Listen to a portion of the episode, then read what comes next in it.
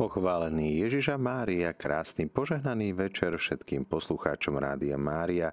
Aj dnes večer máme pre vás pripravenú diskusnú reláciu Prečo milujem církev. Chceme počuť ďalšie hlasy nových ľudí, ktorí nám porozprávajú svoj príbeh, porozprávajú o tom, prečo milujú církev a dnes pokračujeme ešte v tej našej téme, ktorej sme minule nejakým spôsobom ustali zaseknutí, pretože teda vidíme, že táto téma si vyžaduje oveľa viac času a chceme dať tento čas a priestor aj vám, milí poslucháči, tak hneď od začiatku môžete telefonovať na pevnú linku do štúdia, prípadne SMS-kovať, či už vaše otázky, svedectva, skúsenosti, alebo možno potrebujete nejakú radu v oblasti ezoteriky, okultizmu, mágie.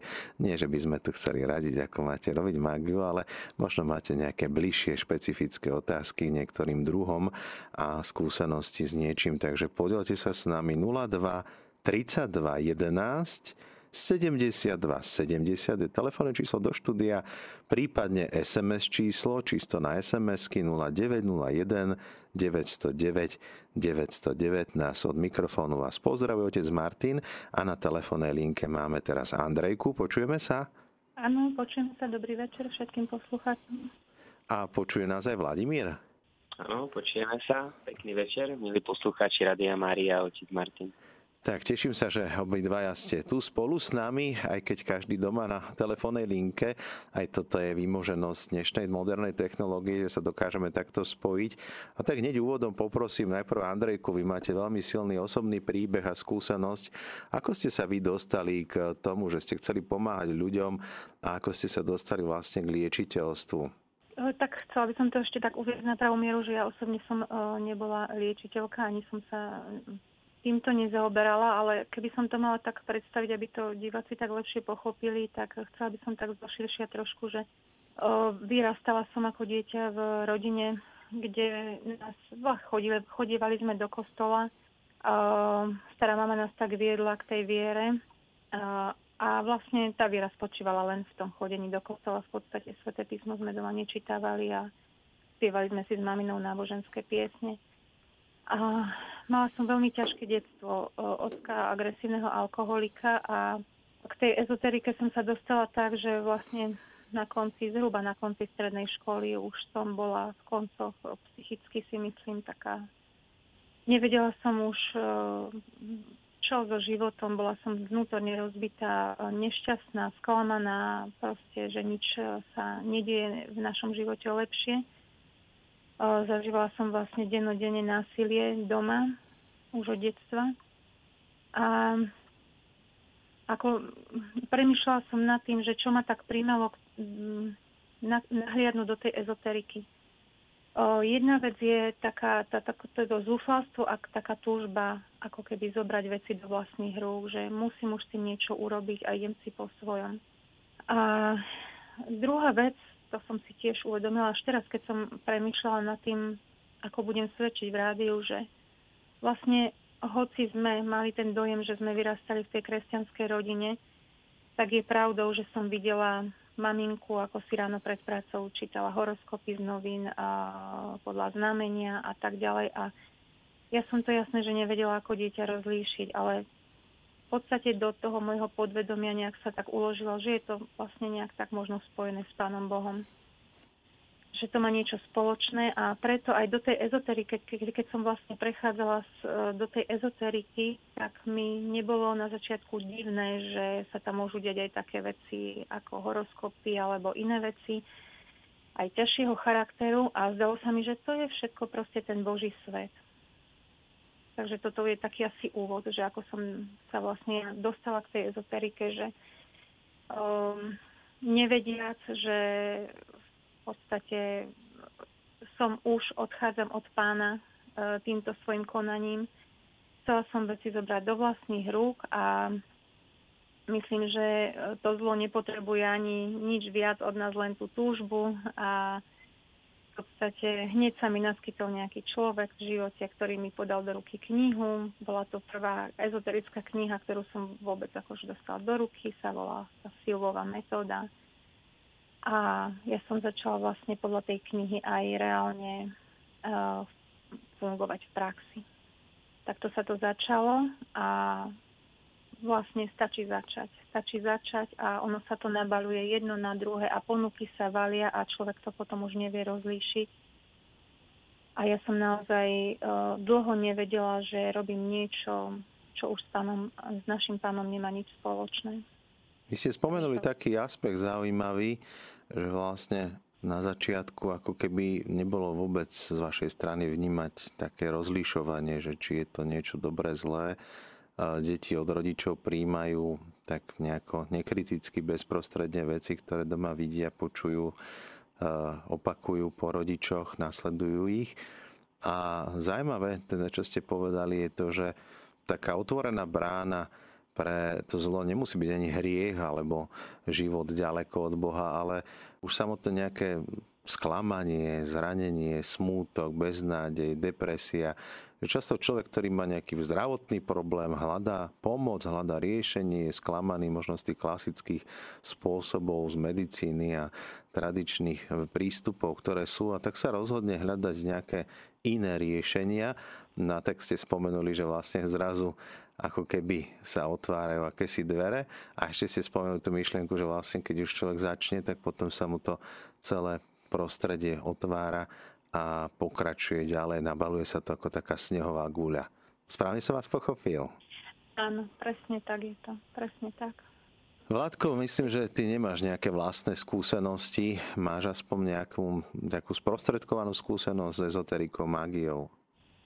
Tak ja by som začal tak ako naša sestrička, tak skôr by som začal tej rodiny, keďže ja som vyrastal v takej katolíckej rodine, keď vlastne oni, sme boli taká praktizujúca rodinka, aj keď to možno vyzeralo trošku ináč, že ocinko až tak nepraktizovala ako mamka, ona bola viac taká tá modlitebnička a tak, ale oni vždy akože to nejak prehovali tú svojou láskou k nám. Čiže ja by som tak Bohu chcel poďakovať cez Radio Maria možno za mojich rodičov, že za tú ich lásku, že oni vlastne nejakým spôsobom nás chránili od takých tých vonkajších vplyvov.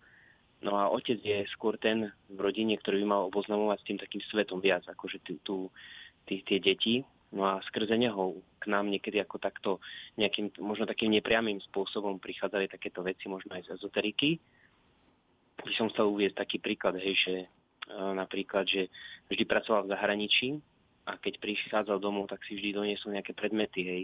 Napríklad uvediem nejaké, nejaké sošky, nejakých slonov, možno aj indické, takéto veci. Niekedy sme vešali také, že paroži alebo niečo také.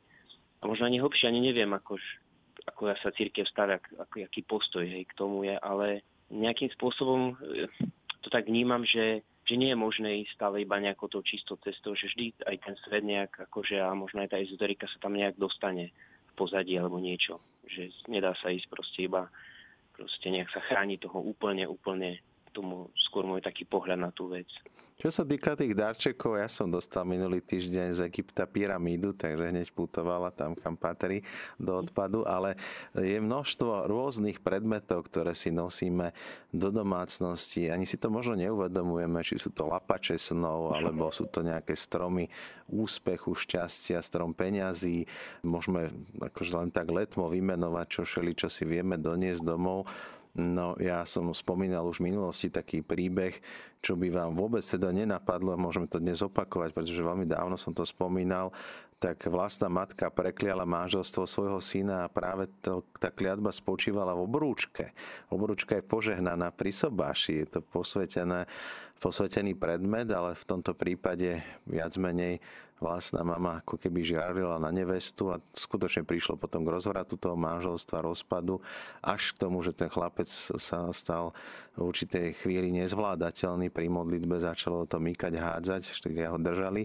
No a práve teda Duch Svetý určil, že teda ten styčný bod je práve prsteň a po exorcizovaní prsteňa, obrúčky a požehnaní, tak zrazu jeho problémy ustali. Čiže niekedy môže aj takýmto spôsobom to zlo na nás zautočiť. A tu treba pridať aj možno takú vec, že niekedy, mne sa to tak dosť nepáči, napríklad mnohí nosia rúženec v aute, videl som krásnu takú, takú karikatúru, pán Ježiš sa drží na tom kríži silou, mocou, rukami, nohy mu vejú, pretože ten vodič je príliš rýchlo. Niekedy používame aj náboženské predmety s takou nie je úctou, ako by sa patrilo, keď sa požehnávajú predmety, viac menej žehnajú sa ľudia, nie predmety. Žehnajú sa tí, ktorí budú rúženci rozímať o tajomstvách posvetného rúženca. Toto je dôležité si uvedomiť, že nie dôležitý je ten predmet, ten nástroj, ale to, na čo ho používame, či už kríž, ktorý nám pripomína Ježišovo umúčenie, a určite by nemal byť rúženec takýmto talizmanom alebo predmetom, ktorý by nám mal priťahovať požehnanie, ale skôr je požehnaný práve preto, aby sme prostredníctvom neho sa posvedcovali a nie tým, že ho nosíme, ale tým, že sa s ním modlíme. Ani by nemal byť len taký demonstratívny, aby sme ukazovali všetkým. Videl som taký kríž. Ani biskup eh, nemá taký veľký kríž na krku, zlatý, ako niektorí ľudia nosia. Hrubá reťaz, veľký kríž, ale keď to otvorí ústa ten človek, tak počujete, že od toho kríža má veľmi ďaleko opäť čo tým ukazujeme, čo to znamená. Takže aj na toto dobre, Vládko, že si upozornil. Často si donášame z dovoleniek veci, ktoré máme. Pri jednej návšteve som sa vyslovene opýtal jednej pani doktorky právničky, prosím ťa, čo je v, tomto, v tejto zásuvke?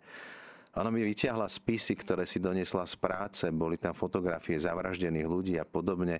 Aj takéto pracovné veci, keď si donesieme domov, často donesieme si s nimi aj čosi, čo potom prináša to zlo rozličné nakreslené amulety, talizmany. Tiež to bolo veľmi citeľné v určitom období. Som začal prísť domov a už som vedel, že presne som našiel presne, kde to bolo skované. Takže toto je, tam ide z toho zlo a my si myslíme, že sa chránime, že si pomáhame prostredníctvom týchto nejakých, či už je to veci, ako sú mandály a iné veci, ale mám s tým skúsenosť, že, že ja som to hneď rozlíšil, hneď som vedel, kde to je a cítil som veľké zlo z tejto veci. Andrika, máte aj vy takéto nejaké podobné skúsenosti? tými amuletmi také menšie, ale zase musím povedať, že o, vlastne počas toho, ako som začala teda s tou ezoterikou pracovať, tak o, som vo mne vznikala taká tá túžba stále viac a viac, ako keby sa do toho ponárať a ma to fascinovalo. Zároveň, čo som si vtedy ešte neuvedomovalo, dáva, neuvedomovala, dáva to človeku určitý pocit moci, že mám moc nad svojim životom. A ja som skôr bola na to, že popri štúdiu som sa strašne túžila teda zamestnať niekde, kde bude veľa takýchto múdrych kníh a jasné, že ma hneď zobrali, čiže som začala pracovať v ezoterickom obchode popri štúdiu a nemala som vôbec problém s tým, aby ma prijali, to bolo hneď, som sa išla opýtať a hneď ma prijali. A vlastne tam som, tam bolo všetko, tarotové karty, tam chodili ča- tie veštice, chodili tam rôzni numerológovia a tak ďalej. Kolegyne si tam vykladali na pulte, keď nebol zákazník bežne tie karty, veštili si tú budúcnosť. A mne sa to stalo toto také zotročujúce, že, že, že, že som sa stala na tomto aj závislá, že ja som mala toľko strachu v sebe a aj toľko neistoty, že čo bude ďalej so mnou a takže na tieto karty som sa napríklad ja veľmi úpla. Ja som si domov som ich tiež aj nosila. Potom sme to si akože vykladali s podnajomníčkou, ktorá so mnou bývala a toto bolo také. Potom som navštívila aj vešticu. Pod, strašne som sa upla na to, že či bude proste, aká bude tá moja budúcnosť. Že ja som bola taká vystresovaná z tej mojej minulosti, že ja som tak túžila potom, aby bola tá moja budúcnosť lepšia aby sa všetko, aby som mala šťastný život, že som do toho veľmi upadla do tohto a um, keď napríklad aj vychádzali nejaké, akože podľa tých metód, ja už ani neviem, aké sú to, lebo som to úplne už zo svojho života dala preč, ale keď vychádzali aj nejaké zlé karty, ako ma to spútavalo proste strach a potom som si vykladala znova, až kým nevyšli dobré karty a bolo to zotročujúce, veľmi zotročujúce a prinašalo to úzkosť do môjho srdca a cítila, nevedela som o tom, ako vtedy som si to neuvedomovala, ale spätne potom som hodnotila, že som žila ako v takom väzení. Čiže vy ste hľadali vlastne pomoc, ale už počas tých prvých nejakých praktizovaniach týchto rôznych pomôcok, ktoré teda sa snažia nám zlepšiť kvalitný život, zistili ste, že vlastne vám to ubližuje, škodí. Len to je ten problém, že som si to uvedomovala až potom späť, keď som tú ezoteriku mm-hmm. nechala, áno. Lebo Um, myslím si, neviem, ale myslím si, že keby mi v tom čase bol aj niekto niečo povedal, že by som možno neposlúchla, že to, ja som bola veľmi v tom ponorená. Tak, a aký som... bol taký život modlitby a sviatostný v tom čase? A to je to, že vlastne uh, ani som si neuvedomila, ako som prestala chodiť do kostola, prestala som sa úplne modliť, ale ja som si to vedome neuvedomovala, že som uh-huh. o toto prišla bola som vtedy, bola som mladá, akože bola som tesne po strednej škole, keď som už začala pracovať v tom ezoterickom obchode. Ale tak ma to pohltilo a že som si to neuvedomila, že ja už nechodím do kostola, že ja už sa tak nemodlím, iba si tak poviem niekedy, že Pane Bože, spomeniem Pána Boha ale čo chcem povedať ešte k tomu je, že čím viac som tieto veci praktizovala, dala som si okrem toho aj vypracovať astrologicky ten um, harmonogram, aj numerologicky a stále som hľadala nejakú nádej do budúcnosti pre seba, niečo dobré o sebe, aby som sa dozvedela, že mám nejakú hodnotu, uh, pretože som si vtedy neuvedomovala, že moja najväčšia hodnota je v Bohu, v Jeho láske ku mne. Tak som vlastne sa tak do toho ponárala, že o, ja som po...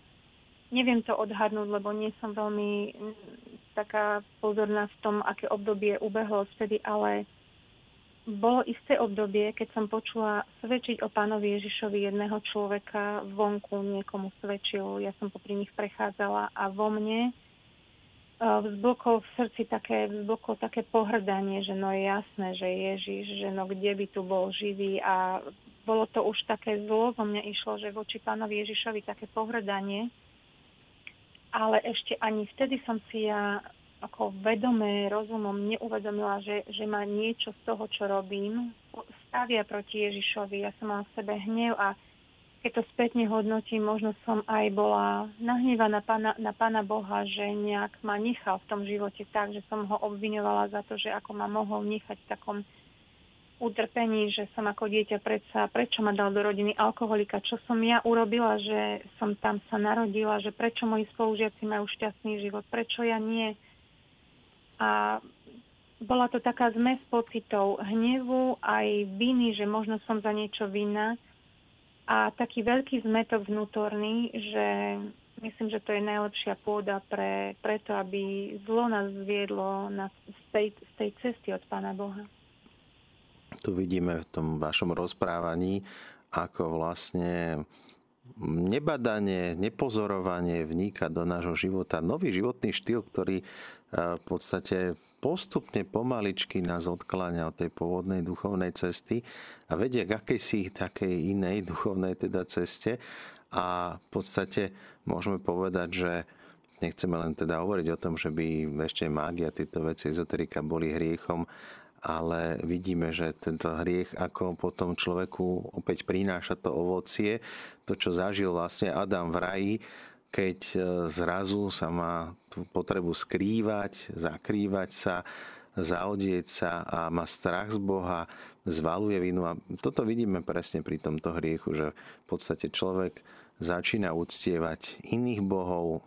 Spomenuli ste aj to, že vlastne hľadá ako keby vlastnú silu ako keby to seba zboštenie, byť Bohom bez Boha a ten obraz Boží je tak deformovaný, že cítime voči nemu agresiu, hnev a vlastne vykreslujeme si potom Pána Boha úplne iným spôsobom podľa seba ako takú karikatúru, až, až dokonca môže to prejsť k tej úplnej averzii voči nemu, alebo priamo k uctievaniu aj zla. Dnes poznáme mladých ľudí, ktorí priamo uctievajú zlo a ešte sú na to aj docela hrdí. Mňa zaujíma, pani Andrejka, ako to potom pokračovalo ďalej, že kedy prišiel ten moment nejakého takého obrátenia alebo uvedomenia si, e, čo sa vlastne stalo v vašom živote, čo vám pomohlo? Uh, mala som potom také obdobie, musím povedať, že dlho som v tejto ezoterike žila, ja možno až 10 rokov skoro, necelých 10 rokov. O, že som si tak neuvedomovala stále, že na tom niečo môže byť zlé. A fakt mi v tom čase vôbec nechýbali žiadne sveté omše, žiadna modlitba, proste ten pocit, že máte nejakú moc, že manipulujete so svojím životom, dokonca so životmi iných, mi dával určitú takú ako keby sebaistotu alebo pocit, že aj ja mám niečo v rukách, nejakú hodnotu, nie, niečo dokážem, aj že uh, takú tu naozaj moc, silu. A trvalo mi to dosť dlho.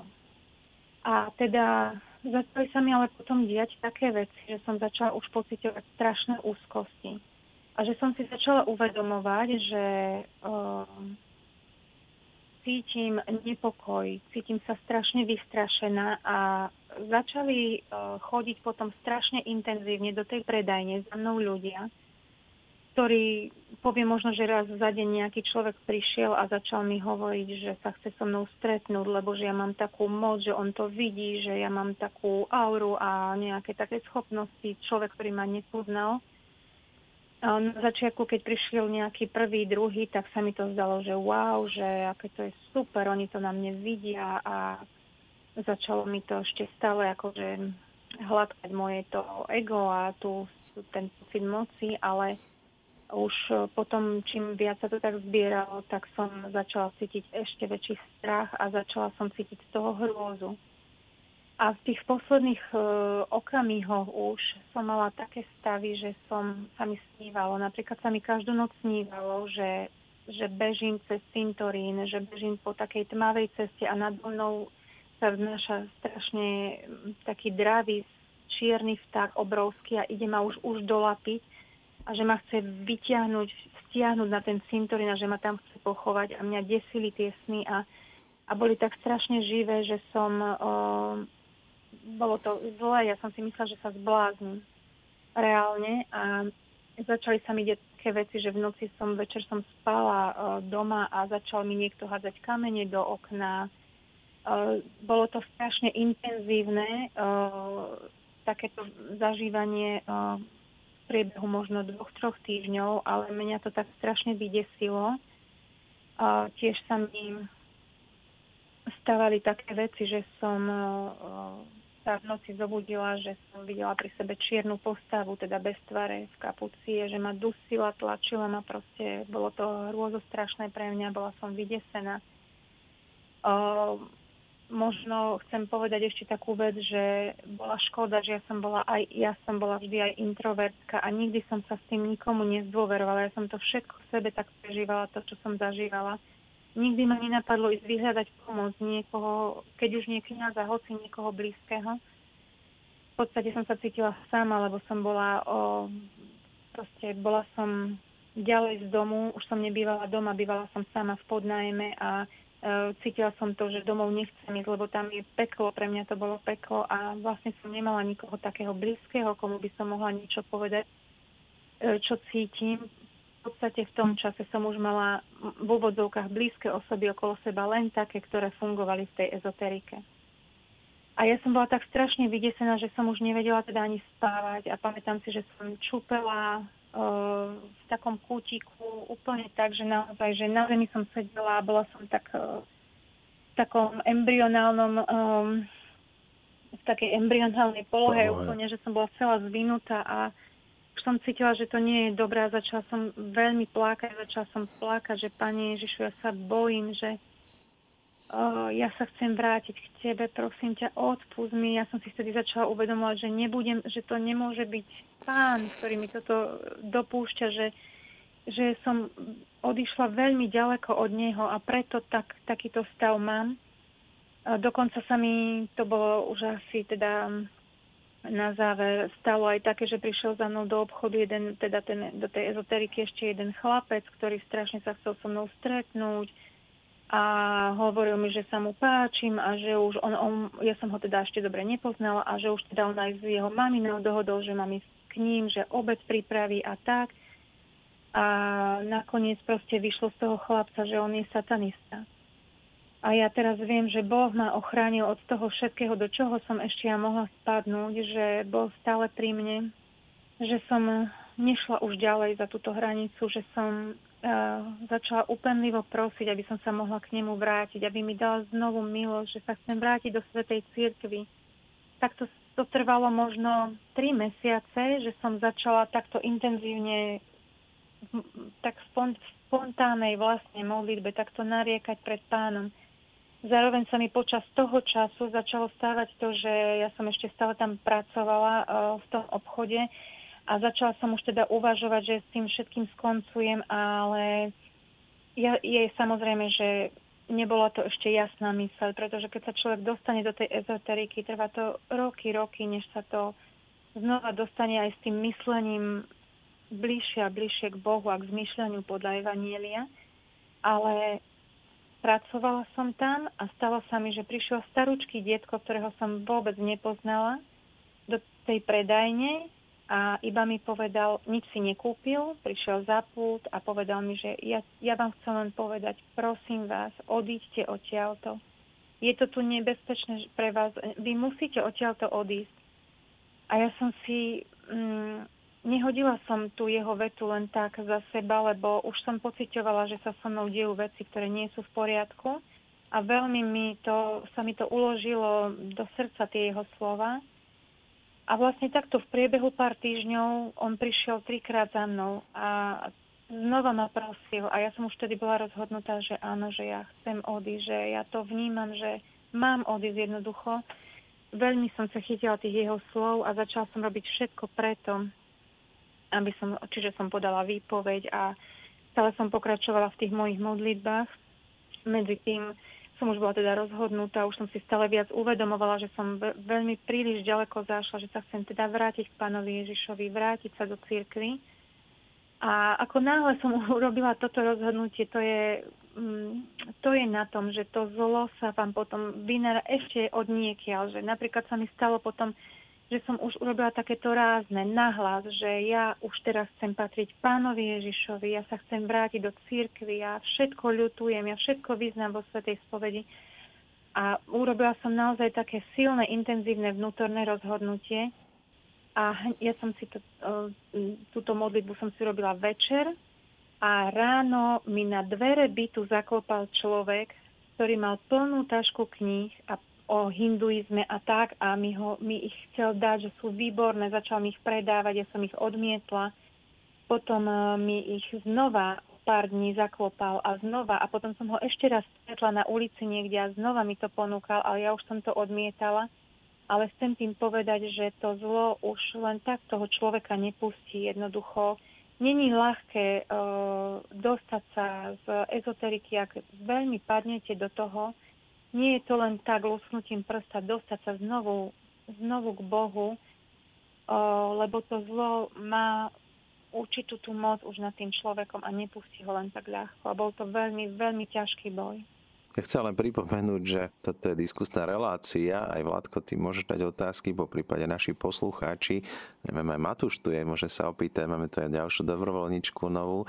Môžete sa aj vypýtať, ak vás niečo napadá. Ja v tejto chvíli to tak dlhšie už cítim intenzívne, že nás počúva niekto, kto má skúsenosti a on si myslí teda, že pozitívne s týmito vecami, o ktorých rozprávame a teda nesúhlasí s nami, myslí si, že je to všetko v poriadku. Ja chcem len tomuto človeku povedať, že už to dneska odznelo, Andrejka to povedala veľmi jasne, že sú chvíle, sú tie situácie, kedy si myslíme, že, že nám tieto veci pomáhajú, že sú nám blízke a, a necítime tie negatívne veci, nerozpoznáme to, nezistíme, že nás to odvádza od lásky, od Boha. Možno chcem ešte zvýrazniť to, čo Andrejka teraz pred chvíľou povedala o tom aj, že si začína človek okolo seba budovať úplne iné priateľstva, iné vzťahy a tak vlastne vytrháva sa nielen z cirkvi ako takej inštitúcie, ale vytvára si nové spoločenstva, nové komunity, rovnako zmýšľajúcich ľudí, a ktorí sa utvrdzujú teda v tom svojom presvedčení a preto je veľmi ťažké nejakým spôsobom rozpoznať, že sme sa kde si strátili. Toto je ako keby v súčasnosti u mnohých ľudí, ktorí si myslia, že si urobia náboženstvo podľa seba, že jednoducho sú... Ja som poznal pani, ktorá vyvolávala duchov a veštila a liečila a chodila na sveté príjmanie, na spoveď a ona si myslela, že teda robí dobre, obložená svetými obrázkami. Takže toto je také veľké riziko, nebezpečenstvo, že človek, ktorý sa v tom aj nachádza, nemusí hneď vedieť, že, alebo samozrejme, však aj Andrejka nezačali ste, pretože by ste chceli robiť niečo, čo by vám ublížilo. Vy ste hľadali tiež pomoc a chceli ste si pomôcť a vlastne takýmto spôsobom to išlo ďalej a ďalej.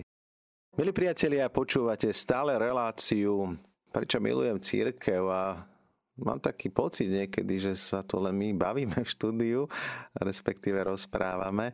Máme v tejto chvíli na telefónnej linke Vladka Andrejku, ale využil som to, že máme tu novú dobrovoľničku Dominiku a tá by asi k dnešnej téme mala tiež čo dodať. Takže Dominika, vítajte.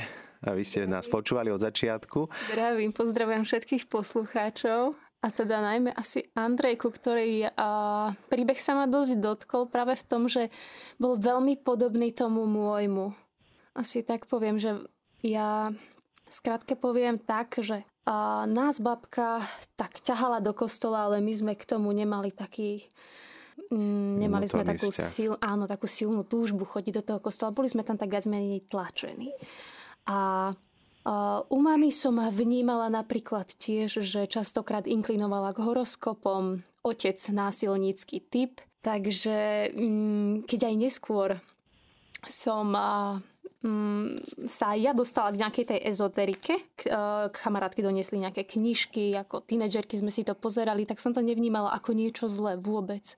Úplne normálne to bolo. A dokonca, čo je zaujímavé, neskôr ja som išla študovať na vysokú školu, kde som študovala históriu a v rámci nej sme mali dokonca predmet dejiny čarodejníctva. Bolo to veľ, uh, bol to predmet, ktorý zaujal veľmi veľa študentov a bolo problém sa tam dostať. Mne sa tam podarilo dostať. No a O, to bolo zaujímavé, že v tom čase sa mi začali diať nejaké zvláštne veci a presne to, ako Andrejka popisovala, že začala vnímať nejakú čiernu postavu, tak ja sa priznám, že ja som nič nevidela, ale mala som presne tie isté pocity, že uh, cítila som, že niečo za mnou chodí a dusí ma.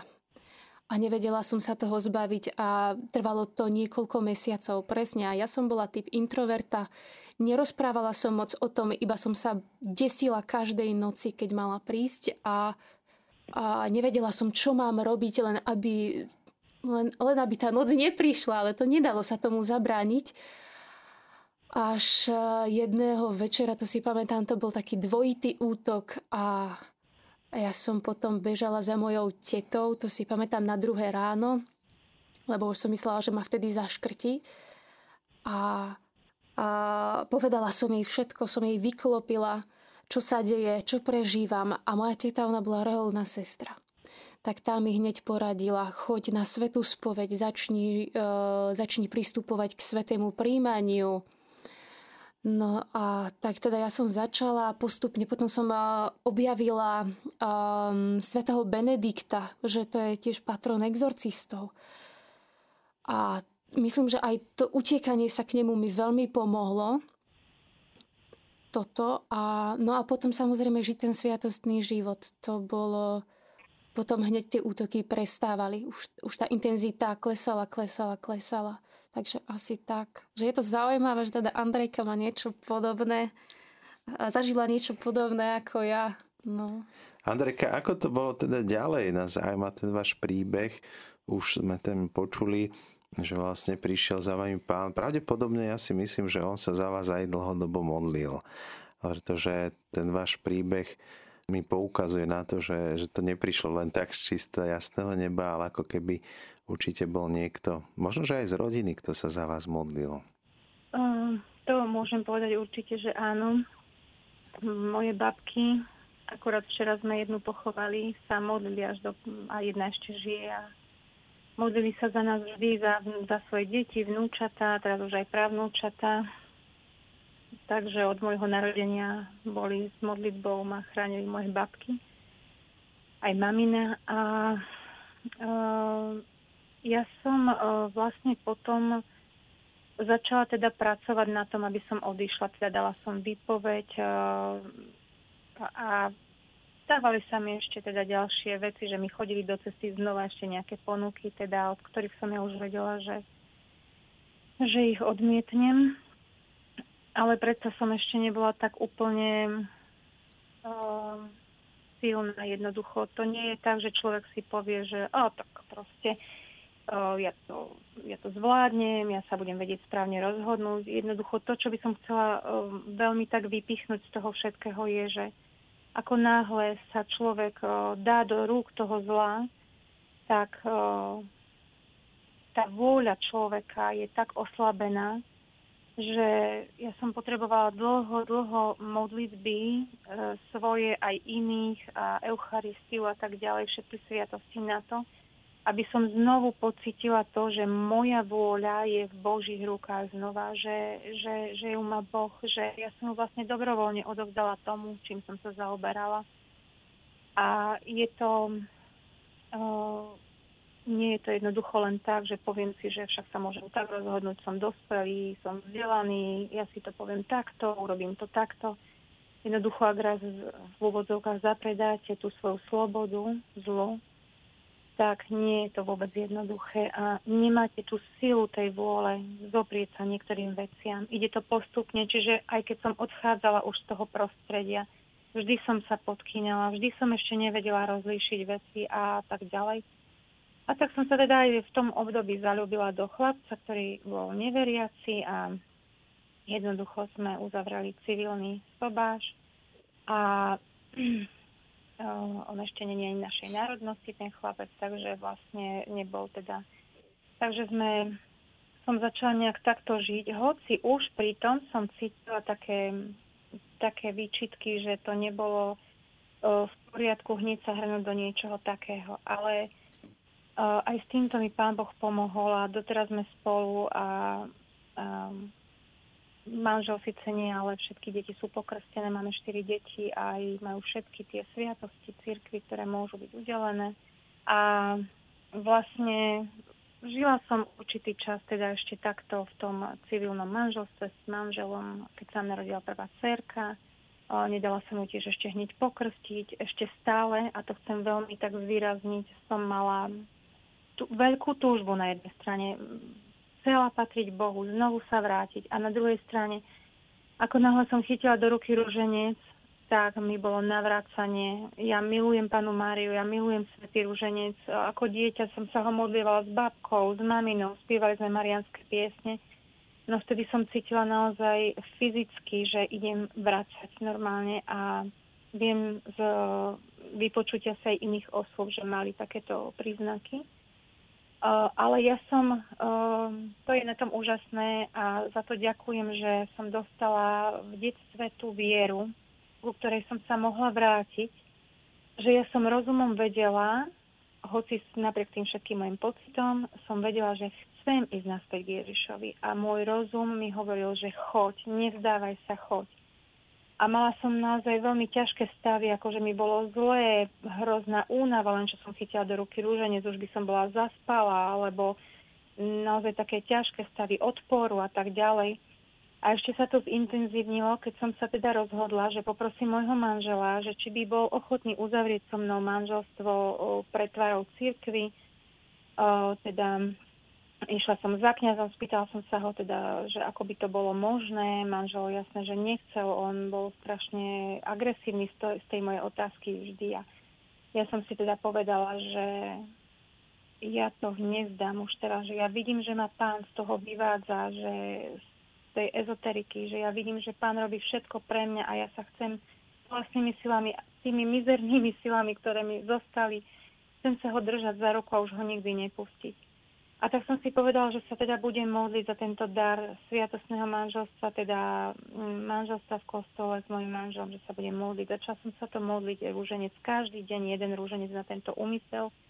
Tým, že um, um, teda o, po roku o, nič netušiac, znova som sa išla modliť ten rúženec a teda ja mám taký, takú, taký zvyk, že ja sa s pánom Ježišom, s pánom Máriou rozprávam, to je moja, moja modlitba, pretože viem, že mi to pomáha, ja aj večer celého dňa mu všetko porozprávam, tak ako môjmu najlepšiemu priateľovi, že je tu so mnou, mám tu jeho obraz a není to niečo, že hovorím to obrazu, ja proste cítim, že to si, to, to, táto modlitba buduje môj vzťah s Ježišom, že mu môžem povedať všetko, aj ako sa cítim, aj keď sa cítim mizerne, aj keď sa na ňo nahnevám, alebo teraz nie, ale kedysi. A tak som sa teda modlievala, modlila som sa ten rúženec a cítila som takú tichú vnútornú pohnutku i za tým manželom, že teda či by teda mohol uzavrieť ten, ten sobáš so mnou v tom kostole, ale na druhej strane som si hneď tak spomenula na to, že ako strašne do mňa kričí, keď sa to pýtam, aký je zlý na mňa vtedy, ako sa strašne, strašne hnevá, že on o tom nechce ani počuť a ja už som to nechcela zažívať, znova tú atmosféru. A tak som sa ďalej modlila a tak som povedala pána Maria, že vieš čo, pána Maria, ja teda za ním nejdem, že ja už nechcem zažívať takéto veci. Bude zasa po mne kričať. A tak som sa modlila ďalej, lenže ja, tá pohnutka, bolo to také jemné, tiché volanie v srdci, ktoré do ničoho nenúti, ale zároveň sa nedá opomenúť, tak som to tak pocitovala, že chod za ním, chod za ním, mala som ten pocit a ja som sa teda domodlila rúženec, išla som za ním a tým, že už som si povedala, dobre, tak vydržím ten krík, tak vydržím to peklo, všetko, čo okolo toho bude, idem sa teda spýtať, keď to tak cítim. A ja som teda išla za ním, opýtala som sa ho to a manžel sa na moje prekvapenie postavil, ma objal, tak vrúcne ma objal a pozrel sa na mňa a povedal mi, že ja viem, že ty potom tak veľmi, veľmi túžiš, že ja ti to chcem splniť. Takže vlastne on povedal to svoje áno a teda bežala som za kňazom, všetko sa to veľmi rýchlo udialo, že sme vlastne sa zosobášili v tom kostole a bolo to pre mňa zázrak, bolo to pre mňa šťastie veľké. Ja som sa vlastne po desiatich rokoch ešte pred tým sobašom vyspovedala a k tomu chcem tiež niečo povedať, že vlastne celý ten rok, ako som sa modlila ten rúženec, som sa pripravovala na generálnu svetú spoveď a vlastne je neuveriteľné, aké boje človek môže zvádzať, e, keď sa rozhodne povedať áno nášmu pánovi a nie tomu starému životu.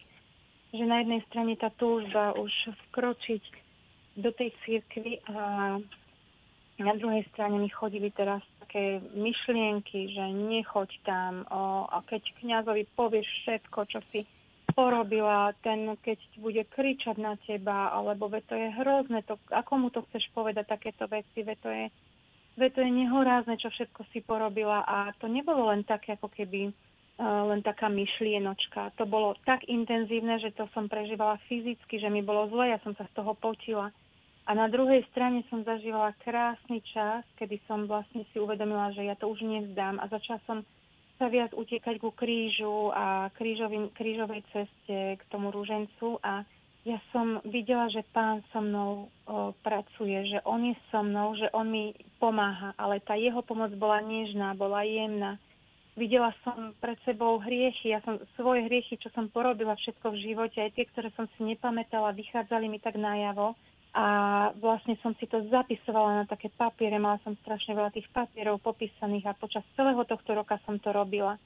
A bol to veľký boj, kedy som klesala vlastne na tej nádeji, že a ja to vzdám. A potom znova som dostávala tú silu od pána a znova som si povedala, nevzdám to, znova sa rozhodujem pre teba, ja chcem ísť pre, ja chcem ísť páne za tebou, ja ťa chcem nasledovať. A to si pamätám, že som iba vždy volala, len ma už prosím nepusti, len ma už drž za ruku, lebo ja viem, že ja to sama nedokážem. Ty ma silno drž, aby som sa ťa už ja nepustila.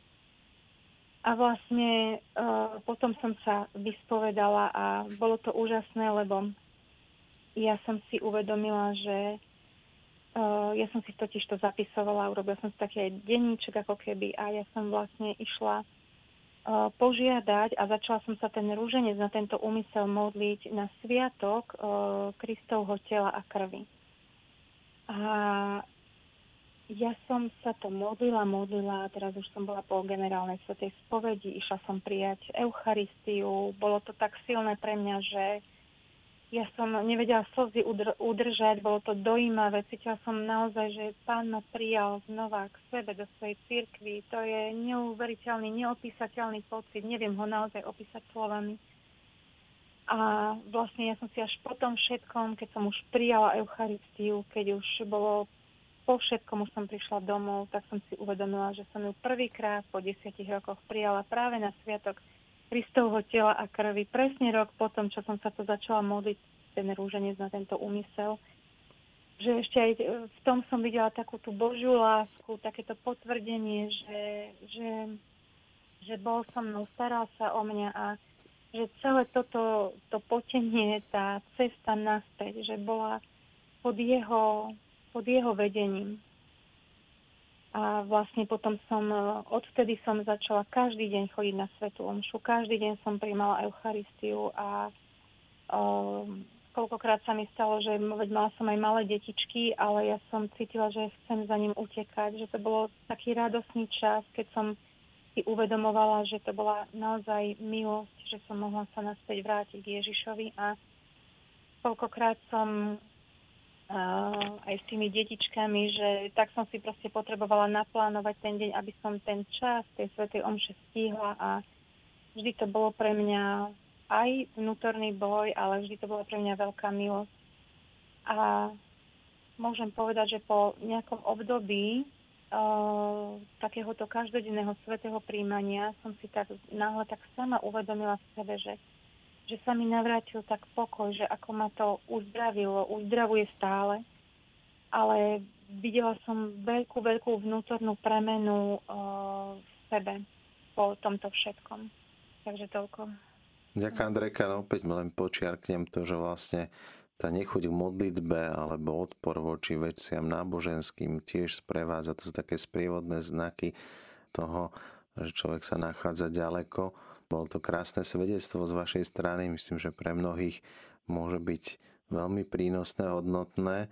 Keď som bol teraz na Mladý feste v Medjugorji, tak tam opäť zazneli slova pani Márie. Nemodlite sa a neviete sa modliť, pretože sa nepostíte a tu pri tom vašom rozprávaní mi prišlo aj to, vlastne, že v niektorých prípadoch pán Ježiš hovorí, keď apoštoli nevedeli vyhnať zlých duchov, že je potrebný nielen, potrebná nielen modlitba, ale aj pôst. A toto sú veci, ktoré veľmi zasahujú do života človeka, keď potrebujeme nielen čisto sa modliť, ale postiť. Milí priatelia, my sme naspäť naživo v štúdiu, v Bratislavskom štúdiu Rádia Mária a v dnešnej relácii Prečo milujem církev? Tak dnes sa rozprávame o tom, ako zasiahol pán do života. Počuli sme krásne svedectvo Andrejky, Dominiky a máme tu aj Vládka. Vládko, si tam ešte s nami? Počujeme sa? Áno, počujeme, počujeme sa. Keďže to je relácia Prečo milujem církev, tak chcem sa ťa spýtať, prečo miluješ církev?